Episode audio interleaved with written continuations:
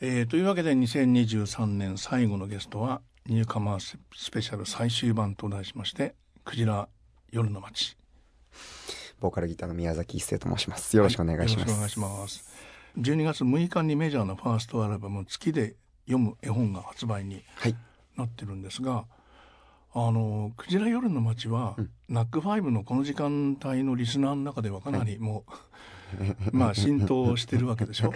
いやどうなんですか。一応番組をやってますけど、金曜日のこの時間ですよね。そうですね。あの、メタラジオっていう番組をやってまして、はい、本当にもう若者たちがバカ騒ぎするだけの番組なんですけど。いやなんかあの元カノと会ったっていう話をしてましたね。本当ですか？聞いていただいてて。そうですね。自分がはいちょっと元恋人とはい。あともう一人友達と3人でご飯食べ行って、えー、でもう今彼氏できてたって話しましたね。あれ 実話なんでしょ？あ実話です実話です。はい、実話ですね。そういうプライベートなことも結構喋ってる そうですね。あのメタラジオメタがなんかちょっとこう、え全部包み隠さず言おうみたいな意味込めてるので。あなるほどね。バンドのライブでの MC とかがこうどちらかっていうとこう、はい、MC というよりは語りみたいなはいはいはい、そのストーリーテリングみたいな形なのをとっていまして。ああライブ自体がそういうストーリー性のあるものにしてそうなんですよね。なので、まあ、どちらかというとプライベートな感じが出るようなライブではないので、えーはいはいはい、むしろそのラジオの方では、えー、そういうファンタジーみたいなものを一旦封印してあこうありのままでトークしていこうというコンセプトでやってます。なるほどね、はい、まああの作詞も作曲もされてる方なわけで、はいで作家っていうのはまあ嘘つきのプロなわけですから そうです、ね、どこまで本当かなと思ったりもしてましたけど ラジオに関しては本当で、なるほどね。でアルバムのあの4曲目にですね「えー、ブギーメン・レディオ」という歌がありまして、はい、えー、これはあの今年の春に出たメジャーファースト EP、はい、そうですね。春めく失業施設の中の、うんそうですね、一曲となってまして、えー、まあこの曲ラ、ラジオとかレディオって入ってますけど、はい、まあちょっとこう五感で決めたところもあるんですけども、まあ本当この楽曲こそなんかこう自分の頭の中の妄想といいますか、あの、ナイトメアビフォー。クリスマスっていう映画があるんですけど、ティム・バートン。その,、はいはい。でその映画が僕好きで、はい、あのまあハロウィンの世界のヒーローが、こうクリスマスの世界に迷い込んでしまってっていう、なんかその世界観がすごい好きで、で、音楽とかもすごい流れるんですけど、ミュージカル映画なので、その世界観みたいなものをこう、ロックバンドでどうにか落とし込めないだろうかっていうところで、まあそのブギーメンレディオっていう名前の、なんかこう怪人みたいなのをちょっと自分の頭の中で作りまして、そうですね。で、なんかこう夜更かしみたいな、夜更かし、深夜ラジオみたいなのをテーマにしてるとしたら、なんかこう、朝が嫌いで、はいはいはい、夜更かしが大好きで、えー、でなんかこう正義とか悪とかというよりはなんかこう自分が楽しめてればいいみたいなそういう男の話をちょっと書いてみたいなと思いまして、はい、なるほどね。そうですね、なんかもうどっちかっていうとそういうその曲を作るというよりは一つ物語作るみたいな形で、ちょっとこの楽曲は制作始めていきましたね。なるほどね、はい。で今年の春にあのメジャーのファースト EP が出て、はい、で12月先だってフルアルバムが出て、はい、でもプレデビューシングルっていうのも配信で出てるんでしょ、うん、うん、そうですね。ええ。ー、そう、プレデビューっていうやり方は、まあなんかこう最近だと主流みたいな形らしいんですけど、あなんかこう主流なんだ今。そう、なんかじわじわじわじわと、なんか話題を引っ張っていくってことなんでしょうけど、なんかそっちの方がまあ確かに僕らとしてもやってて楽しいですし、はいえー、なんかこういきなりドーンよりは、こう、少しずつファンの人たちにも浸透していったりだとか、はい、それ以外の方々にもこうなんていうんですか波動みたいなものをこう広げていって、はい、で巻き込んでいけるってやり方なので、まあクジラ夜の街に合ってたんじゃないかなっていうところでプレデビューっていう施策を取りましたね。なるほどね、はい、かなりそういう意味ではこう綿密とまでいかないにしても段階を踏んで、うん、こうデビューに向けてのステップを、はい。まあ、用意して作り、築き上げながらこのアルバムに至ったっていう感じですか、ね、そうですね。まあこの、その月で読む絵本に関しては、はい、やっぱこう、ファンタジーを作るバンドっていうモットーを掲げて、まあ、クジラ夜の街やってるんですけど、まあそのコンセプトっていうのも、こうなんかおとぎ話だったりだとか、こう、そういうファンタジックなものっていうのを、あえてロックバンドって形に落とし込む。はいっていうのはあまりやってるバンドがいないなっていうところで、うん、でまあこうファンタジーっていうものとこう向き合い続けた数年間だったんですけど、はい、この「月で読む絵本」はやっぱそのファンタジーってものと正面から向き合って、はい、であるいはこういろんな角度から多角的にも向き合っていって、はい、なんかこうただキラキラしてるだけのものをファンタジーと名乗るのではなくって、うん。その進化といいますか、あの、本当の価値みたいなものをこう模索していったアルバムになりましたね。はい、ただの現実逃避ではなくて、逃避した先に何かヒントというか、現実世界で生き抜くためのヒントみたいなのを、さりげなく与えてくれるのがファンタジーだと思っているので、そういうこう、意味みたいなもの、価値っていうものからこう目を背けないで、はいはい。綺麗事とかではなくって必ずどこか現実とリンクするような場所っていうのを残していますね。なるほどね。はい。あのまあアルバム今までのアルバムもあのプレリュードがあったりっていう作り方になってましたけども、うんはい、まあ今回もこの欠落プレリュードがあって、うん。はい、2曲目「かぐや姫」っていう、はい、こういう流れは、それでみんなで決めていくんですか、そうですね。ただまあ結構やっぱ自分の中で思い描いてるものっていうのはあるので、はい、こういうふうにしようと思ってるっていうのを、まあ、自分の口からメンバーに伝えて、はい、そこからこうコミュニケーションを取っていくっていうやり方が一番多いんじゃないかなと思いますね。ああこの2曲目のあの「かぐや姫」「輝く夜のお姫様」と書いて「かぐや姫」これはそういう、うん割とこう、まあ、アルバムの導入だなみたいな感じがあったんですか、はい、そうですね。やっぱこう、かぐや姫っていう楽曲、まあ、ファンタジーを作るバンドにおいて、まあ、竹取物語ってこう、日本最古のファンタジー作品なんじゃないかなと思ってて、はい、それをこう、タイトルにつけるからには、やっぱそれ相応のものを作らないといけないなって思いがありまして、はい、で、まあさっきも言ったように、ただキラキラしてるだけじゃなくて、はいはいはい、まあその、結構こう、なんだろうな、数年間で結構こう命のやり取りみたいなのが多かったんですよね。あの、なんて言うんだろう。身内になんかちょっと不幸がありだとか、まああの、ペットが死んじゃったりだとか、はいはい、まあこう、その死みたいなものを結構こう肌で感じていた、この時間が多かったので、はい、ちょっとそういったもの、命っていうもの、生と死みたいなもので、はい、残された聖者たちのこの気持ちみたいなものっていうのを、こう、かぐや姫っていう題材に落とし込んでみるのはどうだろうっていうところから詩は作り始めて、はい、でメロディーができた時にこの楽曲が先頭に来ていたら、うん、きっとすごくそのアルバムの意味が、はい、なんかこう何重にも膨れ上がるんじゃないかなと、はい、なんとなく直感しましてこの楽曲を先頭に置くっていうのは結構満場一致で決まりましたね。あ、なるほどね。うん、本ばかり読んでいたっていうのは自分のことなんですか？えっと、本ばかり読んでいたのは、えええっと、自分ではなくて、その、まあ、かぐや姫というところでして、はい、まあ、主人公なんだ。えっと、まあ、僕ではなくて、その向こうの人が読んでばっかりなんですよ。だから自分は読んでないんですよ。本ばかり読んでいた君の気を引こうとしたっね、あ、そうか、本ばかり読んでいた君か。はい。あ、なるほどね。まあ、その彼女が、まあ、その、空に登っていってしまった後、はい、本なんかあんまり読んだことない自分が、こう、まあ、少し読み始めてみるというか、えその彼女が最後に読んでいた本とかを病,、病室だったりだとか寝室だったりで、はい、えー、読み始めるみたいなそういう情景がなんとなく浮かびまして。ああなるほどね。はい、僕の全盛期はこれは自分のことなんですか、うん、えっとまあその彼女と過ごした時間ですね。二人のね。はい。二人の時間っていうのを、はい、なんかこう過去にその最愛の人と過ごしていた、はいはいはい、その時間がまあ全盛期であると、うんはい、その最愛の人がいなくなってしまった、はい、人生の全盛期はそこで終わってしまったっていう風になるのが、うん、なんかすごくこう悲しいことだなと思っていて、うんうん、その最愛の人が旅立ってしまったからこそ、はい、そこで育んだ愛っていうのを別の人へだったりなのか、はい、本当はもっと違うものなのか、はい、やっぱこう生きている限りは続いていくので、そこにその過去にそのピークを持ってくるんじゃなくて、常にその高みを、その人生の中でのその盛り上がる部分みたいなものっていうのを残していってほしいなというか、はい、諦めないでほしいなっていう意味合いを込めて、そうですね、えー、僕の全盛期をあんたとの日々で終わらせないよっていうふうに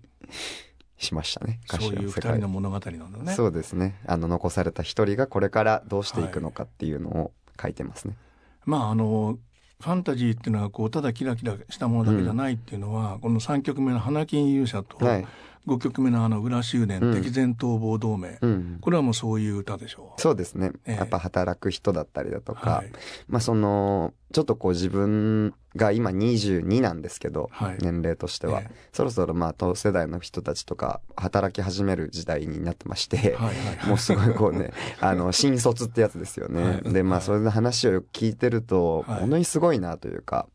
なんかこう、まあ自分はちょっとまあミュージシャンっていう少し特殊な仕事ではあるので、はい、なんかこう、そういう人たちから働くっていうことの話みたいなのを聞いてると、なんかこうリスペクトがすごく芽生えてきまして。なるほどね。で、やっぱ音楽を聴く場面みたいなもの。はい、今まではなんかどちらかというと独りよがりに自分の表現したいことっていうのを表現する。はい、で、それももちろん一つの形としてはあるんですけど、はい、どんな時に音楽聴きたいかなっていうのをちょっとフラットに考えてみた時に、うん、やっぱこう仕事で参っちゃった時だったりとか、今日は頑張ったなって時とか、そういう時にこう聞く人っていうのが結構多いんじゃないかなと思って、はいはいはいはい、そういう時にこう支えられるような、うん、寄り添えられる寄り添えるような音楽っていうのはやっぱ作らないとなと思って、はい、そういうリスペクトからその込めて、はい、この2曲は作りましたね。そういうあの働いてる人たち、まあ、働いてるって言っても新卒なわけですから、うん、まだ社会人っていうふうにこう、まあ、名前がこう呼べるようなところまで行ってないのかもしれない人たちが、やっぱりそういうのも話をするわけですね。うん、そうですね。まあ、あの、新卒もそうですし、えー、あの、専門卒とかだったりすると、はい、もう二十歳から働き始めてるよっていう人とかもいるわけですよね。はいまあ、いろんなパターンがあるんですけど、はい、すごいなというか、その、ちょっと前まで、同じ教室にいて、はい、こう、たわいもない話をしていた人たちが、もう本当わからない、僕はわからないような話というか、企業とか取引とか、ちょっと難しいような言葉を話してるのが、なんかこう、ちょっぴり変だなとも思いつつも、やっぱかっこいいっていう感情が一番多かったというか、働く人へのリスペクトというか、それがすごい芽生えてしまったんですよね。で、そこから、こう、友達だけじゃなくて、世に働いている人すべて、そこへのなんかこう、共感というか、そういう畏敬の念っていうんですかね、はい、っていうのが芽生えていったので、これはまあ、自分もお返しをしないとなというか、なんかそういう使命感に駆られたんですよね。なるほどね、はい、やっぱまあ音楽がどこにで鳴ってるのかなって考えた時に、うん、そうなんかそういう場所で鳴らす音楽を今まで作っていなかったなというか、うん、思ったので、ええ、ちょっとそこへのこう思いみたいなのを綴ったのがこの2曲だったりはしますね。あのクジラ夜の街のメンバーの中でもですね、はい、こう音楽をやめて、うん、まあそういう就職したり、うん、音楽以外の仕事に就こうみたいな話が出たことはあるんですか？いやなかったんですねそれが。やっぱ高校3年生の時にそうですね。あの今のソニーさんからお話をいただいて、はい、もうそのまんまだったので、はい全くそういう話が出ることなく、はい、そのまんまメンバーずっと変わらずやってきているので、はい、なんかこう事務所というよりは、僕は、それはまあ高校生の時の部活動の先生にもよく言われたんですけど、あの、なんかこう会社とか、それを判断できるほど、君たちは経験があるわけではないし、あの、結局は人だよというところはよく言われまして、うんはい、これは音楽だけじゃないんだろうなっていうので教えはすごい胸に刺さってるんですけどなんかこう一人の人間というかまあ学生風情ですよ僕なんかは、はいはい、がなんかこう会社のなんか理念を調べたりだとか それでこう向き合っていく人を決めてとか、はい、えー、利益はこのくらいで資産はどのくらいでとかやったって意味なくって 結局は一番近くにいる人がどんな人か、はい、でその人には預けられるのかっていうのがあれば、事務所とか会社なんていうのはどうでもいいなって。うん、思って。その中でこう愛を持ってやっていただける方で、はい、僕も好きだと思える方、はい、でもうすごくこう心血注いでくれるような人たちが集まって僕はこうすごく幸せなので今、はい、なるほどね、うん、クジラ夜の街っていうこの名前は宮崎さんお付けになったまあ、メンバーみんなで考えたんですけど、えー、僕クジラって呼ばれたかったんですよね。高校1年生の時バンド組めるってなった時に。っていうのもなんかこうやっぱり海の王様であって、はい、大きい体も大きくって僕も形とかが大好きで「ファイナルファンタジー」っていうゲームをやってたんですけど、はい、その「ファイナルファンタジー10」に出てくるその神っていうねその怪物みたいなのがいるんですけどそれがクジラを模した形をしててそれがすごく好きで、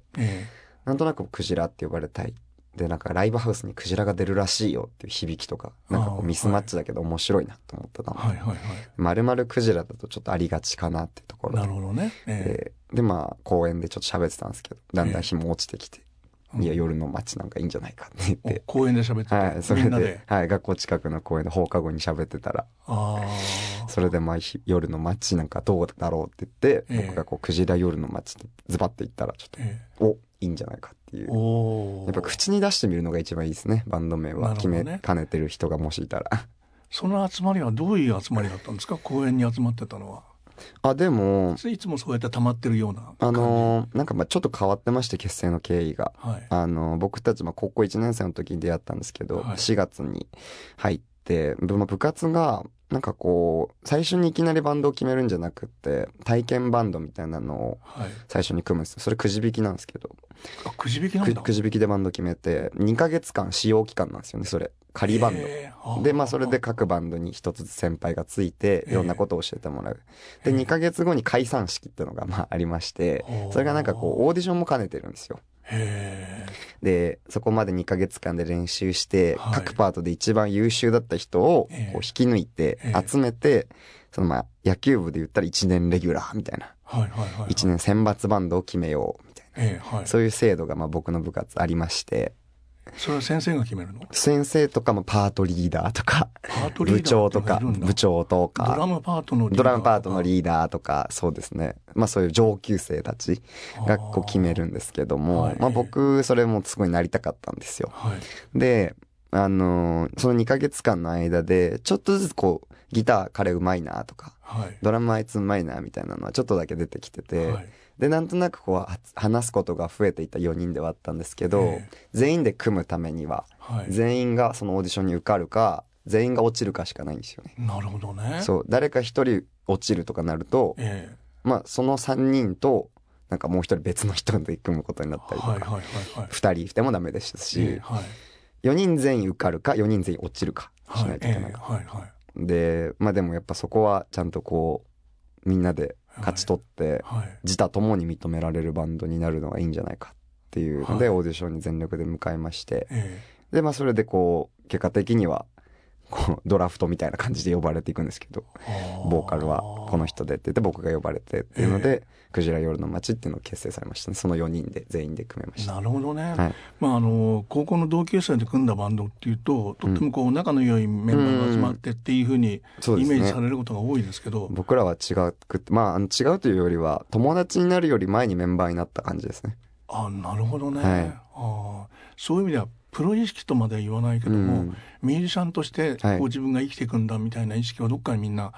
もうすでに出来上がってたっていうことですね。そうですね。バンドを組むことでその人たちを知っていったっていうのがあるので、はい。えー、なんかこういわゆる友達から始めると、はい、やっぱ仕事になっていくとどうしてもねいろんな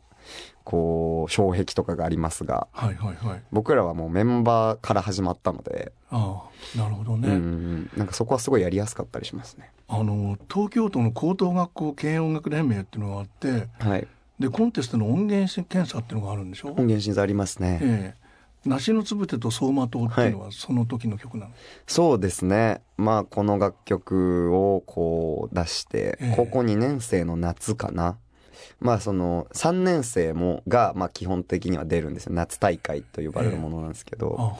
でもまあこう僕たち2年生で出たいってことをこう言いまして、それでこ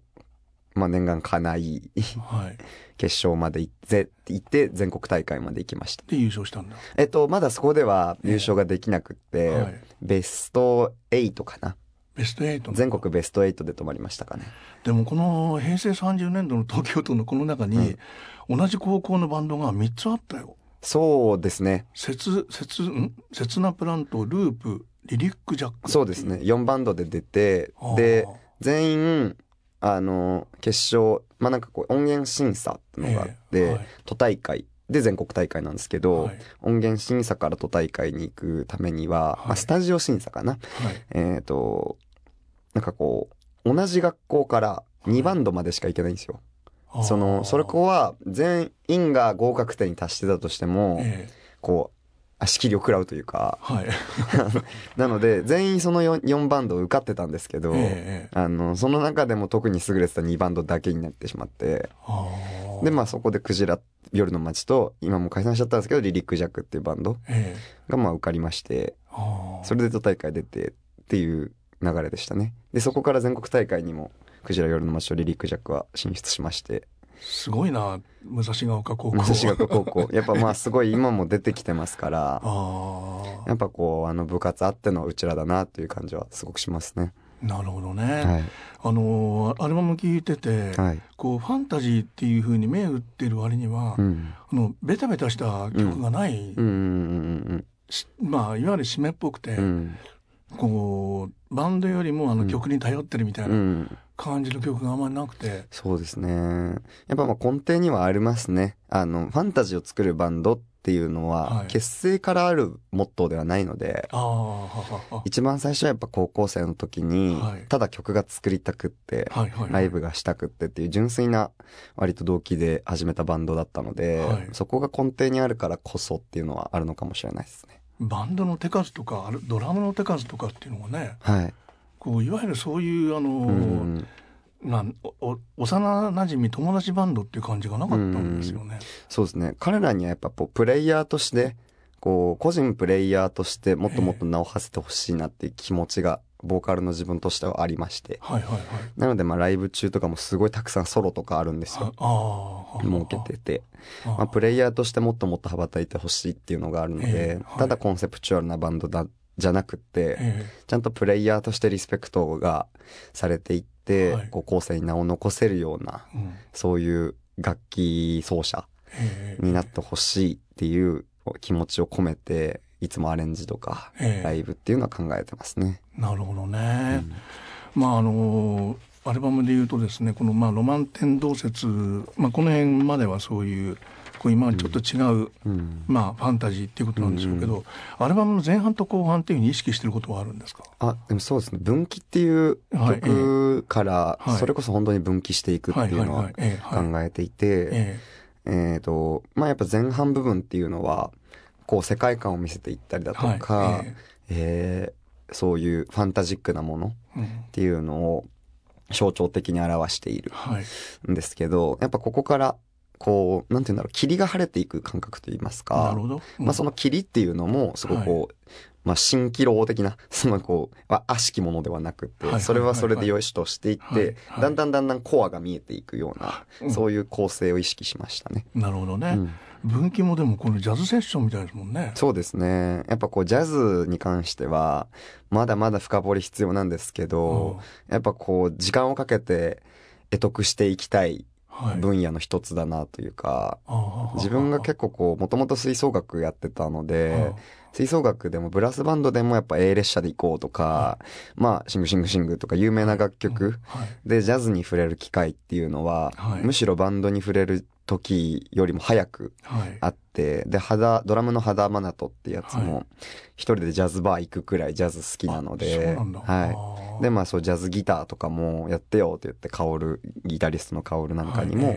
こう、誘ってジャズバー一緒に行くみたいなことをしたりしてるので、まだまだ付け焼き場にはなってしまうんですけど、まあここから、その、もっともっと、そういう分野っていうのも吸収していきたいなっていう気持ちはありますね。なるほどね。はい。まあ、霧が晴れていくからこのそこからこう逃亡していくようなランナーウェイと「踊ろう命ある限り」っていう、はい、そこからこう、まあ、どうやって、うん、跳ねて飛び出すかみたいな曲が並んでるんだ。そうですね。やっぱランナウェイに関してはすごいこう僕がコロナ禍に書いた歌詞なんですけど、はいはいはい、まあ、その外出禁止命令破ってみようかとか、はいえー、排気ガス渦巻く街がやけに綺麗に見えるようなとか、はいえー、まあ、そのもろもろなんですけど、うん、まあ自宅待機の時にラはい、ラピュタを見ていて。あのそれがすごいかっこよかったので。ああ僕ももうパズルみたいに飛び出したいなっていうので。なのでそのパンとナイフだけ詰め込んで40秒で支度しなっていう、はいはいはい、ラピュタの一節をお借りしました。これラピュタか。はい。ナイフっていうものは、はい、なんかこう歌詞の中に入ると一気になんて言うんだろうな突き立つものですし、うん、はいうん、なんか信念みたいなものにも捉えられるような気がするし、はい、っていうのでちょっとまたここでも入れましたね。踊ろう命ある限りは、はい、これもまあラップが入ったりしてるっていう意味ではちょっと他の曲と違うですか、はい、そうですね。まああのやっぱヒップホップ僕好きなので、えー、がまあこうこういうサウンド感でそのまあライムみたいなものを組んでいくっていうのは,、ちょっとこう挑戦的なところもあったんですけど、えー、まあこの楽曲はちょっとこうタイアップみたいなのもあった楽曲だったのではい、で明るい楽曲をっていう注文もその中であったので好きやか。そうですそうです。なんかでバイトしてたんですかああそうベーシストの彼はずっと好きやでバイトしてまして、えー、はいこの曲がその配信開始となった瞬間にバイトを辞めれたそうです。なんかギリギリかぶってないらしいです。あ、なるほどね。バンドがうまくいくようになった。バンドがうまくいくようになったと、えーはい、でも、あの、古本屋を開いて子供におとぎ話をしたいって、これはもうあの、ファンタジーの好きな人たち、はい、ファンタジーをやっていきたいっていう人たちにとっては、普遍のテーマなんでしょうけど、そうですね。これをこういうあの、ふ、ふわりでやるっていうのがね。うん、そうですね。えー、なんかこう、やっぱちょっとこう、陰というか、はい、聞いてるだけで楽しいっていうのはやっぱ意識していきたいところなので、はい、読んでも楽しいけどまず最初にもうラジオで流れるイヤホンでちょっとだけパリッと流れるとか、はい、まあ、それこそ CM の楽曲だったので、えー、そういう単純にちょもうこうリズムとして楽しい歌詞っていうのは意識しましたね。あそのファンタジーっていうのを意識するようになったっていうのは、バンド組んだ後？はい。大体2年前とか3年前くらいだったかなと思いますね。2年前か3、2年前か ?2 年前かな。2年前ですね。2021年の時に、えー、あの、自己紹介ができるバンドになりたくて、はい、即座に。どういうバンドなんですかって言われた時に、えー、なんかこう言いよどんでたんですよね。ちょっとこう。歌詞が売りのバンドですっていうのもみんなそうだし、うん、ライブ、ね、ライブ感が売りのバンドですっていうのもそれはみんなそうだから、はいはいはい、僕らだけにしかない自己紹介ってなんだろうっていうふうになった時に、はいえー、こう夜間飛行少年っていう楽曲だったり、うんはいえー、まあ、星に願いをって楽曲だったり、はいえー、ちょっとどこか童話的な世界観っていうものを独自に持っているバンドだなと思って、もちろんそれ以外の平成っていう楽曲だったりとか、ねね、リアリティに溢れる楽曲もあるんだけど、その空想的な世界観を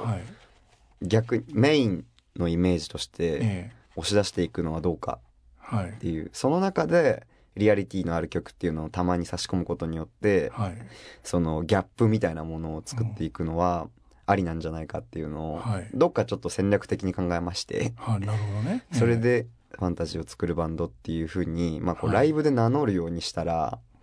やっぱライブハウス一期一会お客さん、うん。はい、あのとりあえずフラットライブハウス入ったとか他のバンド目当てで来たみたいな人たちには、はい、一発でやっぱりこう分かりやすく刺さないといけないんですけど、はいはいはい、ファンタジーを作るバンドっていうふうにこう自自ら宣言してライブをすると、ああこの人たちはそのファンタジックなことをやっているんだっていうので歌詞とかが一発で聞き取れるようになったりするんですよその解釈が一つあるだけで。なるほどね。でやっぱライブハウスに来ている人っていうかまあ知らないもの知らないアーティストとか、はい、それはまあ音楽だけじゃなくて漫画だったり映画だったりとかもそうなんですけど、はい、知らないものを見るとやっぱ緊張するんですよね、うん、人って。なるほど。ってなった時にこう分からないからだなと思って。ああ。それは、うん、何をしてるかが分からないから、はい、何をする人なのかも分からないから。はいはいはい、だからその初めてもら初めて見る創作物に対して感想を抱くことを恐れているんだなと思って。うんうんうん、ってなった時にその通りですね、うん、ファンタジーを作るバンドっていう一つ助け舟というか、はいはい、を出してあげるとあだからさっきなんか空飛ぶ少年の話をしてたんだとか、うんうんうん、プリンセスって言葉さっき出てきてたよなとか、はい、流れていってたはずの歌詞をがだんだんだんだんこうすくい取れるようになっていく。うんんですよね。うん、ってなるとやっぱそれ一期一会のライブっていうその戦略においてはすごくハマったというか、はい、それのおかげでやっぱこうライブ終わった後に思い出してくれるんですよね。なるほど。ああファンタジーを作るバンドつってたなみたいな。なるほどね。で、ジャケットとか見ると、あ、本当だ、ファンタジーだ。みたいな、ファンタジックなジャケットばっかりだ。うん、このジャケットも、あの、みんなに考えて。えっと、まあ、僕がずっと好きな絵師さんというか、いらっしゃって、うん、それを高校生の時にお願いしてからずっとそうなんですけど。このね、歌と貸し入り便っていう、ね、はい。これタイトルもいいし。海と貸し入り便ですかね。海と貸し入り便、はい、これはいいですね。ああ、りがとうございます。これも僕、やっぱこう、セカンドアルバムだったんですけど、えー、ちょっとこう自分としては、勢いに乗っていきたいぞっていうところもあったので、はい、そうですね。タイトルなんかもすごい毎回毎回自分が考えてるんですけど、うん、あの歌姫は歌詞で海でっていう、はい、あれは、はい、どんなイメージだったんですか？歌姫は海ではあね。あありがとうございます。そうですね。まあ自分のラブソングなんですけど自分なりの、えー、まああのすごくこう歌が上手というか歌詞を書くのも、ギターを弾くのも、はいすごくこう僕が尊敬している同い年の女の子がいまして、その女の子が、まあ突然ちょっとこう音楽をやめちゃったんですよね、フラット。で、それでまあ僕だけが、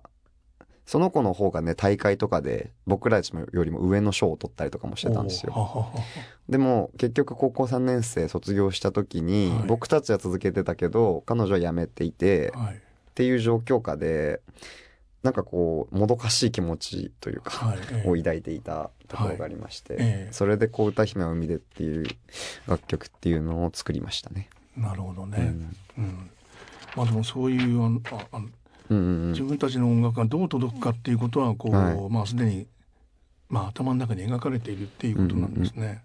うんうんうん、でアルバムの後半のですね「うん、ショコラ」うんこの辺はどうなんですか？まあ、ショコラに関して実は高校3年生くらいの時からずっと持ってた曲で、ええ、あのー、なんかまあ可愛らしい楽曲だなと思って思ってたんですけど、はい、このなんかこうライブとかでたまにやるとすごくこうあの曲いいですねとかって言われるのがすごい多い楽曲だったんです。ね。はい、ただまあ自分としてはちょっと子供っぽいなっていう印象があったので、はい、なんかこう今リリースするのってどうなんだろうなとかもいろいろあったり、アレンジがなんかこううまくまとまらないなっていうのもあったので、すごいこう長く時間はかかったんですけど、やっぱりこの愛される楽曲っていうのは、必ず形にしないといけないなっていうのはあって、だからこうちょっとこうアルバムの中だと結構ストレートすぎて逆に変みたいな立ち位置にあるんですが、は いはい、あのこんな楽曲が最後にあってもいいんじゃないかななんて思ったりして、そうですね。ちょっとこうリアリティも混ざったような、うん、それこそギャップってやつですね。はい。うん、ギャップはいろいろ曲によってありますね。うん、そうですね、あの月で読む絵本っていうすごくコンセプチュアルなアルバムだからこそ「ショコラ」っていう楽曲飾り気のないこの楽曲が聴いてくるんじゃないかなと思って、はい、この位置にこの曲を収録しましたね。そういう形になってない曲がまだいろいろありそうですね、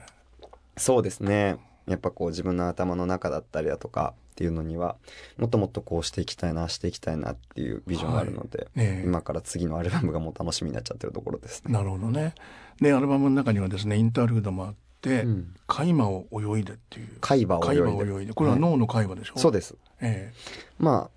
この楽曲は次の「メモリー」っていう曲につながるんですけど。あこれはもうセットっていう。そうですね、ね、やっぱメモリー記憶を司る部分のことを言うんですけど、会話って、うん、まああの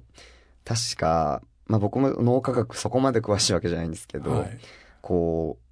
中間記憶というか、はい、その短期記憶と長期記憶の間くらいにあるような記憶のたまり場みたいなところだったりもするんですよ、会話って。まあそこまでその詳しくないので、ちょっともしかしたら間違ったかもしれないですけど、ニュアンスがそうな感じで。なんかその忘れちゃっていくような、でも覚えているようなくらいの記憶、まあそれメモリーっていう楽曲につながるんですけど、その部分をこうなんか泳ぐような、そういう時間を経て、メモリーっていう楽曲に行って、まあこう、僕としては思い出、何のために生きてるんですかって僕言われたら、はい、結構やっぱ思い出を作るために生きてるなと答えるなと思ってて。ああ。な、な、な、すでに。はい。すでにはい。なぜだろうって思うんですけど、えまあ、美味しいご飯を食べるために生きてるとか、はいえ、その面白い映画を見るために生きてるとか、人それぞれ生きる理由って違うと思うんですけど、はい、なんか僕の場合は、こうなんかこう、まあ、死後の世界があるかどうかわかんないですけど、はいはいはい、思い出みたいなものを、こう、天国とかで鑑賞したりとか、はい、そう、それこそ月で読む絵本ですけど、はいはいはい、なんかまあ、そういう絵本みたいなものって形式なのか、はい、DVD みたいな形式なのか分かんないですけど、はい、生前に起きたような出来事っていうのが忘れられないような思い出たちっ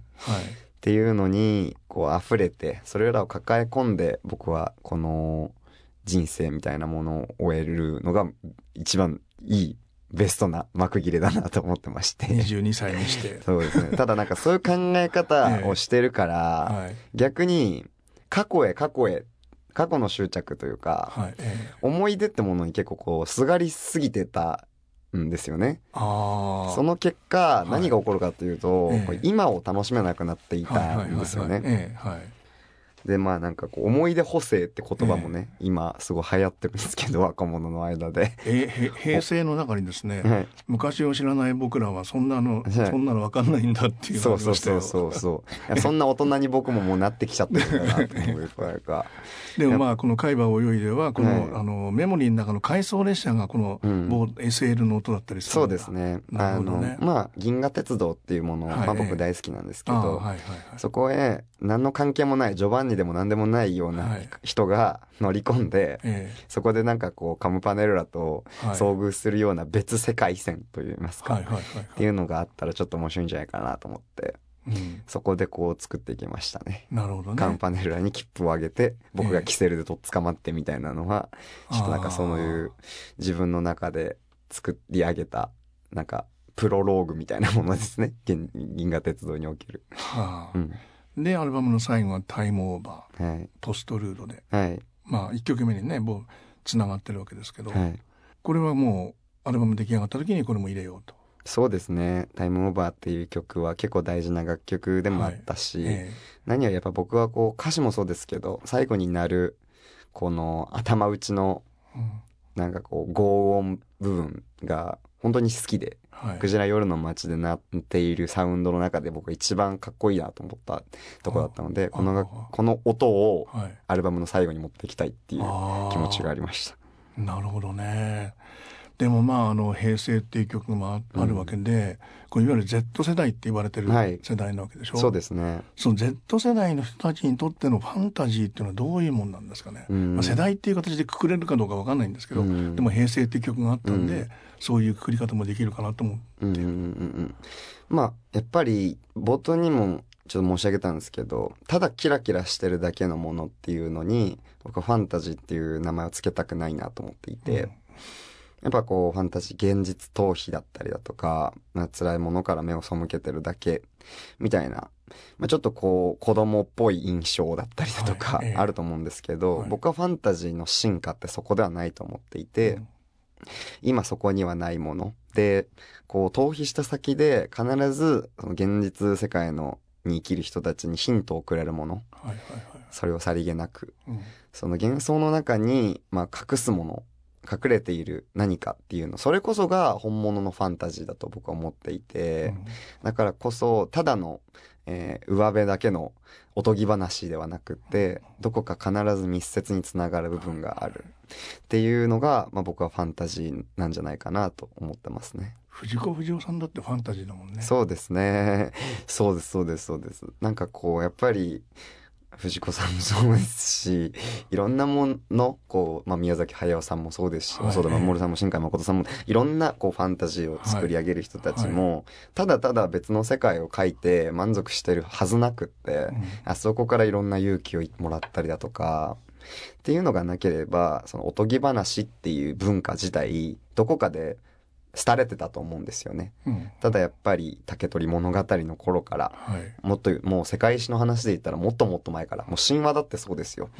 うん、ずっと前からあるものが今もこうして脈々と受け継がれて、はい、ディズニーだったり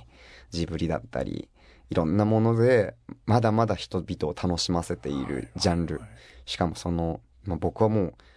一番上にあるくらいすごくこうやっぱファンタジーっていうものは老若男女全ての人にあの心の支えとなってるんじゃないかなと思うので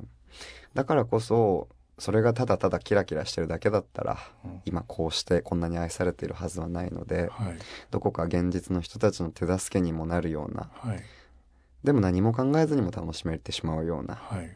そういうものがファンタジーなんじゃないかなと思いますね。Z 世代の宮沢賢治っていうふうに 本当ですか？言われるようになってそうですねそうですねいやなりたいものですねやっぱもう自分はバンドももちろんずっとやっていきたいんですけど劇とか小説だったり、映画だったりそういったものへの興味もすごくあって、うん、いつか絶対そういうのにも作っていきたいなと思っているのでそういうファンタジーを牽引できるような人になりたいですね。なるほど。なってください。ありがとうございます。ありがとうございました。ありがとうございました。